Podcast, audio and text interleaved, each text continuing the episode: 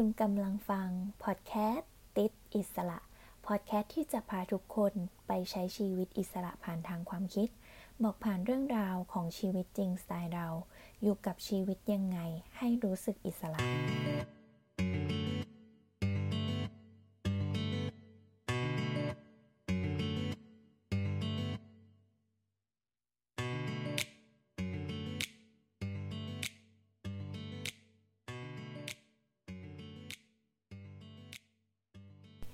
ก่อนอื่นนะคะก็ต้องสวัสดีปีใหม่พุทธศักราช 2564 หรือปี 2021 นั่นเองจ้า ห่างหายไปนานมากนะคะ กับติดอิสระพอดแคสต์ น่าจะประมาณ 6-7 เดือนได้เนาะ หายไปอย่างไร้ร่องรอยเหตุผลหลักเลยนะคะ ก็คืออุปกรณ์ในการทำพอดแคสต์พังจ้า เพราะว่าปกติเราใช้มือถือในการทำนะ ก่อนหน้านี้เราก็ ใช้มือถือพอแค่ติดต่อสื่อสารได้นะคะ ไม่สามารถใช้ทำแอปในการตัดต่อใด ๆ ได้เลยเนาะแล้วก็ยังไม่พร้อมที่จะซื้อใหม่ ยังไม่พร้อมที่จะเป็นหนี้ก็เลยพักไปก่อนจ้า แต่ว่าตอนนี้นะคะเราก็กลับมาแล้วเย้แล้วก็วันนี้นะคะ เราก็เลยจะมาสรุป เรื่องราวชีวิตนะคะปี 2563 ที่ผ่านมานะคะ เพื่อทบทวนชีวิตว่าที่ผ่านมาอะไรยังไงบ้าง แล้วมันให้บทเรียนอะไรกับเราบ้างนะคะ เพื่อดำเนินชีวิตต่อไปในปี 2564 นี้กันค่ะ เราเริ่มต้นปีใหม่ 2563 นะคะ ด้วยการเริ่มเขียน planner เพราะว่าอยากจะสร้างวินัยให้กับตัวเอง เพราะว่าซื้อสมุด planner มานานมากกว่าจะได้เลิกทำก็คือแบบ นานเป็นนานอะนานมากเลยอะซึ่งพอมาสรุปตอนท้ายปีอะหลังจากที่เราทำนะคะ มันก็ทำให้เราได้เห็นอะไรหลายหลายอย่างเนาะในชีวิตที่เปลี่ยนไปเนาะเรื่องราวต่างๆ ในชีวิตที่ผ่านมาคือ ถ้าเราไม่เขียนอะบางเรื่องเราก็แทบจะนึกไม่ออกเลยนะว่า ช่วงนั้นมันเกิดเหตุการณ์อะไรบ้าง แล้วเรารู้สึกยังไงกับมันบ้างเนาะและที่สำคัญวินัยที่เกิดขึ้นจริงเนาะถึงแม้ว่ามันจะเป็นเรื่องเล็กๆ น้อยๆ เช่น การอ่านหนังสือนะคะที่เราเริ่มอ่านหนังสือได้ทุกวันมากขึ้นนะคะ ไม่ว่าจะเป็นอ่านผ่านหนังสืออ่านผ่านเว็บต่างๆก็ตามนะคะ แล้วก็การออกกำลังกายนะคะที่สม่ำเสมอมากขึ้น แล้วก็อาจจะมีบางเรื่องที่ยังทำไม่สำเร็จนะคะ เราก็จะมาทบทวนนะคะ แล้วก็สารต่อไปในปีนี้กันนะคะ แล้วก็เรื่อง เริ่มซ้อมวิ่งนะคะ ซึ่งไม่คิดที่จะไปลงงานอะไรเลย แต่ว่าเราซ้อมวิ่งเพื่อจะไปลงงานวิ่งมาราธอนเนาะ แต่ก็อาจจะไม่ใช่ระยะมาราธอนแต่เป็นแบบฟันรัน แค่ 5 กิโล แต่เราก็ต้องซ้อมไง เพราะว่าเราอะไม่ได้วิ่งมานานมาก แล้วก็ทำแต่งานงานงานงานนะคะ ไม่ค่อยได้อินกับการวิ่งเท่าไหร่ แล้วมันก็เป็นระยะที่ค่อนข้างไกลสำหรับนะสำหรับเราเนาะ อาจจะเป็นระยะที่ดูอ่อนหัดในสนามจริง แต่มันคือระยะที่สุดสุดแล้วกับชีวิตเราในตอนนั้นเนาะแล้วก็พอถึงวันจริงเนาะเราก็สามารถทำได้เกินความคาดหมายเลย คือวันงานเรารู้สึกเหมือนได้รับพลังงานบางอย่างอะทำให้เรารู้สึกดีจริง ๆ แล้วมันก็ทวีคูณในระยะช่วงที่เราวิ่ง และสุดในระยะที่เข้าเส้นชัย แล้วก็ได้เป็น finisherในเป้าหมายของตัวเองสำเร็จที่สำคัญอะ เราคิดว่ามันไม่ได้อยู่ที่เป้าหมายที่เราทำได้สำเร็จวิ่งได้ตามระยะ แต่เรารู้สึกว่ามันอยู่ที่ระหว่างการซ้อมวิ่งของเราอะ่ะมันทำให้เกิดวินัยกับตัวเอง แล้วก็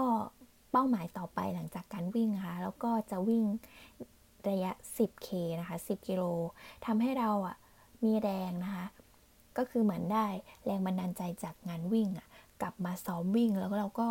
สามารถวิ่งได้สำเร็จ ในระยะ 10K ก่อนลงสนาม แล้วก็แพนที่จะวิ่งไปยันแบบ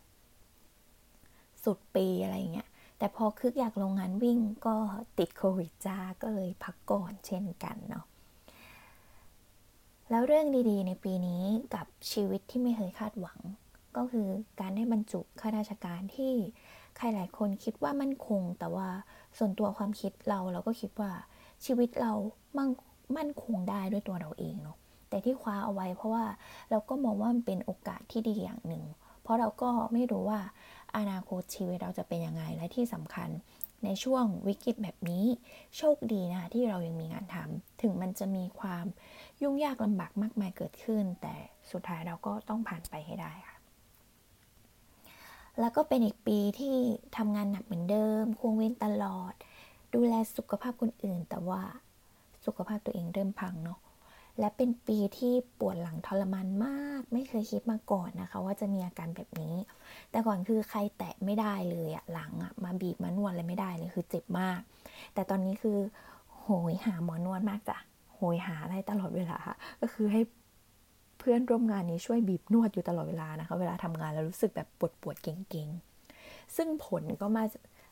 ผลหลักๆ ก็น่าจะมาจากการทำงานหนัก ซึ่งส่งผลทำให้เป็นออฟฟิศซินโดมนะคะ แบบนั่งอยู่หน้าคอมเก่งตลอดพิมพ์อะไรเงี้ยค่ะ ซึ่งเราคิดว่าหลายคนที่อยู่ในวัยทำงานเนี่ยก็น่าจะเริ่มมีอาการบ้างแล้วแหละเนาะเราก็เลยหาวิธีเนาะคิดว่าจะลาออก แต่คิดแล้วภาระแล้วออกไม่ได้ค่ะ ก็เลยพยายามที่จะเล่นโยคะ ก็เลยเสิร์ชดูใน YouTube ก็พบ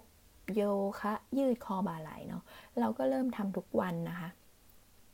ผลก็คือมันดีนะ อยากให้ทุกคนลองทำตามดูแต่ว่ามันก็ต้องใช้เวลาสักพักหนึ่งอะแล้วก็ต้องมีวินัยทำทุกวัน อาจจะเป็นหลังเลิกงานก่อนนอน คือผลลัพธ์ที่ได้อะคือมันดีจริง ๆ คือมันเริ่มหายปวดหลัง คืออาจจะไม่ได้หายร้อยเปอร์เซ็นต์เนาะเพราะว่าเราก็ยังทำงานอยู่ทุกวัน แต่ก็ลดความทรมานอะช่วยบรรเทาได้ในระดับหนึ่ง แล้วก็จากสิ่งที่ไม่เคยทำคิดว่าเพื่อนทำอะไรกันวะตอนสมัย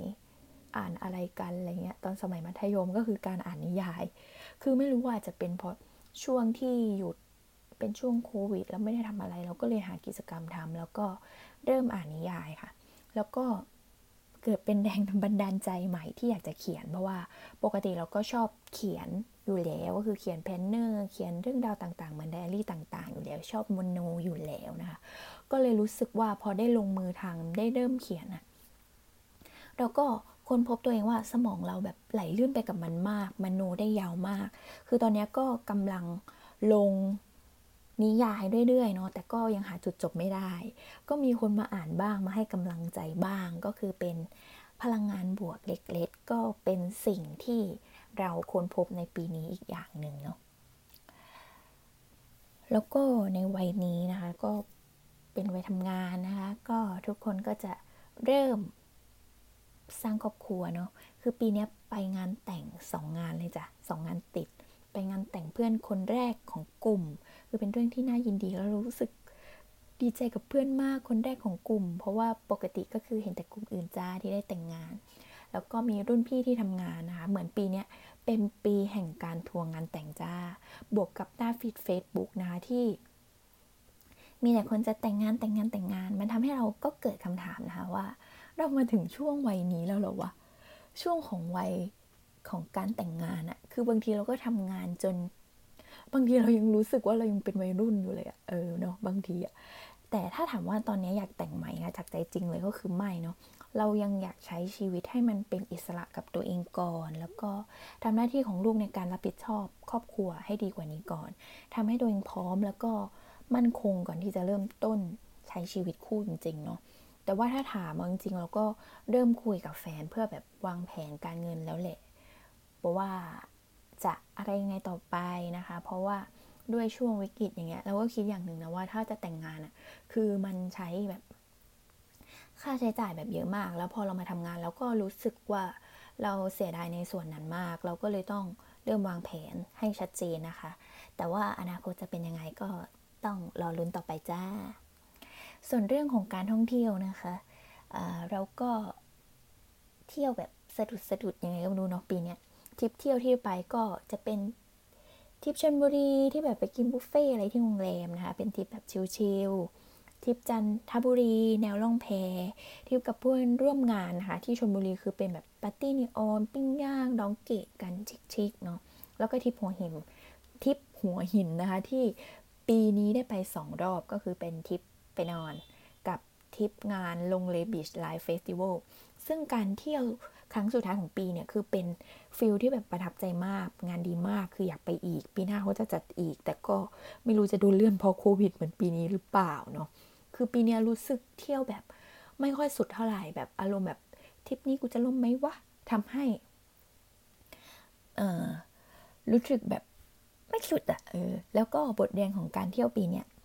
ก็ต่อไปไม่อยากจะจองอะไรล่วงหน้าแล้ว อยากไปก็คือจะไปเลย เพราะว่าเสียดายเงินนั่นเองเนาะทำให้เปลี่ยนแปลงไลฟ์สไตล์การเที่ยวไปหลายอย่างอยู่เหมือนกันเนาะแล้วก็พอโตขึ้นเรารู้สึกว่าบางทีเราอาจจะ บ่นมานานแล้วหรือเปล่าไม่รู้ แต่ว่าพอปีนี้เราเริ่มแบบโฟกัสกิจกรรมต่างๆ ความรู้สึกต่างๆ ในชีวิตว่ามันเกิดอะไรขึ้นกับเราบ้าง เราอะรู้สึกว่าตัวเองอะบ่นมากขึ้น แม้กระทั่งเรื่องเล็กๆ น้อยๆ จนบางทีก็ถามตัวเองว่า เรื่องแค่นี้ทำไมมึงต้องมีอารมณ์วะ เลยเป็นที่มาของการอยากนั่งสมาธิ แต่รู้ไหมพอโตขึ้นมา มันมันนั่งยากมากอะมันไม่เหมือนตอนเด็ก ๆ ที่คุณครูบอกว่าเออนั่งสมาธิ 15 นาที 30 นาที อย่างเงี้ยเราก็หลับตาแล้วก็ ยังรู้สึกว่าเราก็นั่งหลับตาได้เนาะแต่พอโตขึ้นอะมันรู้สึกเรานั่งนานเลยนะ แต่พอแบบเพิ่งผ่านไป 5 นาทีอะแต่ก็พยายามนั่งให้ได้อะพยายามนั่งให้ได้ทุกวันถึงวันละเล็กละน้อยก็ยังดีนะคะเพราะว่ารู้สึกว่าอยากมีสติในการใช้ชีวิตให้มากกว่านี้ไม่อยากเป็นคนที่มีอารมณ์นำเนาะเพราะว่าพอเราโพล่งออกไปแล้วเนี่ยมันก็ไม่ได้ทำให้เรารู้สึกดีบางครั้งมันก็รู้สึกแย่มากกว่าเดิมอีก แต่เราก็จับได้นะว่าช่วงที่เรา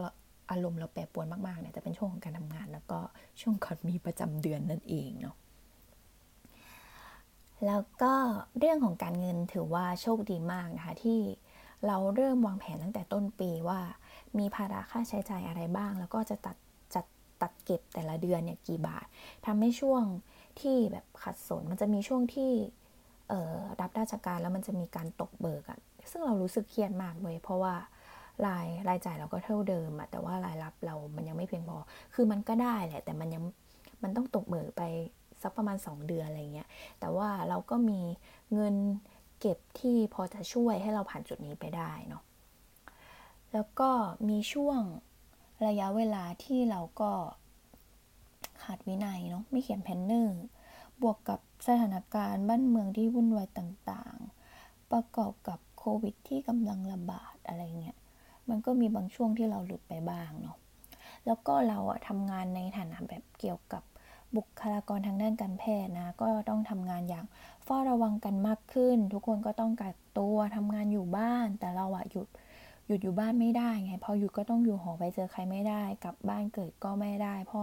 หน้าพ่อหน้าแม่ก็ไม่ได้เจอคือ ปีนี้ได้กลับบ้านแค่สองครั้งเองมั้งอืมแล้วก็ทำงานในพื้นที่เสี่ยงอะเนาะก็เลยเออเลี่ยงที่จะ ไปหาคนนู้นคนนี้เนาะแต่ในวิกฤตอย่างเงี้ยเราก็ยังเจอโอกาสให้กับตัวเองนะเพราะว่าเราได้มีเวลาอยู่กับตัวเองมากขึ้น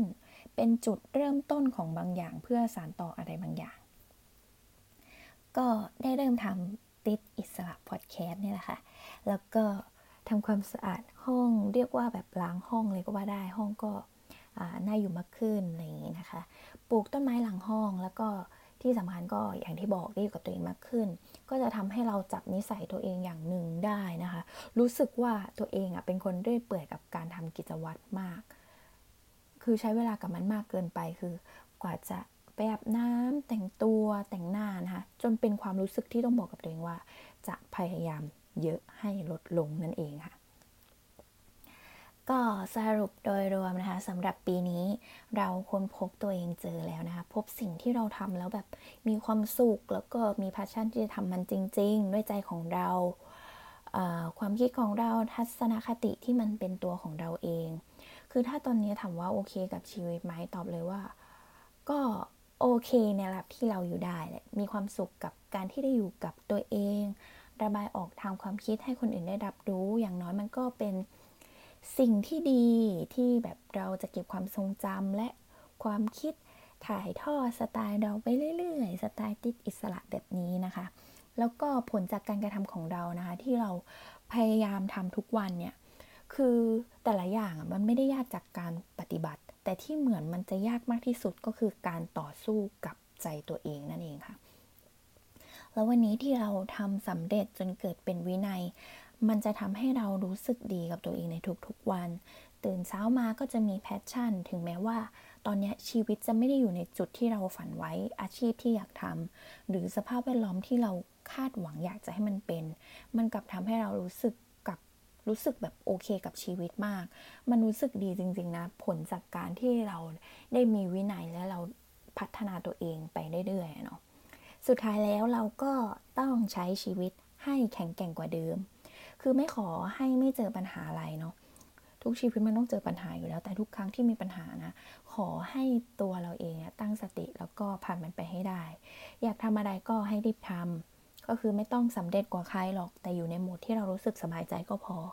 ของขวัญนนะคะสำหรับตัวเองในปีนี้ก็คือการได้เริ่มต้นทำอะไรใหม่ ๆ แล้วก็ค้นพบความสุขที่ได้อยู่กับตัวเราเอง แล้วสุดท้ายสุดท้ายท้ายที่สุดนะคะ อยากขอบคุณนะคะ ที่ชีวิตเราเนี่ยเจอแต่คนดีๆ พบความจริงใจในทุกความสัมพันธ์ ไม่ว่าจะเป็นครอบครัวเพื่อนแฟนแล้วก็เพื่อนร่วมงานนะคะ ขอบคุณจริง ๆค่ะ ขอบคุณตัวเองนะคะที่ผ่านปีนี้ไปได้ด้วยดีสำหรับวันนี้ก็จบลงแล้วนะคะ กับติดอิสระพอดแคสต์พบกันใหม่ EP หน้าจ้า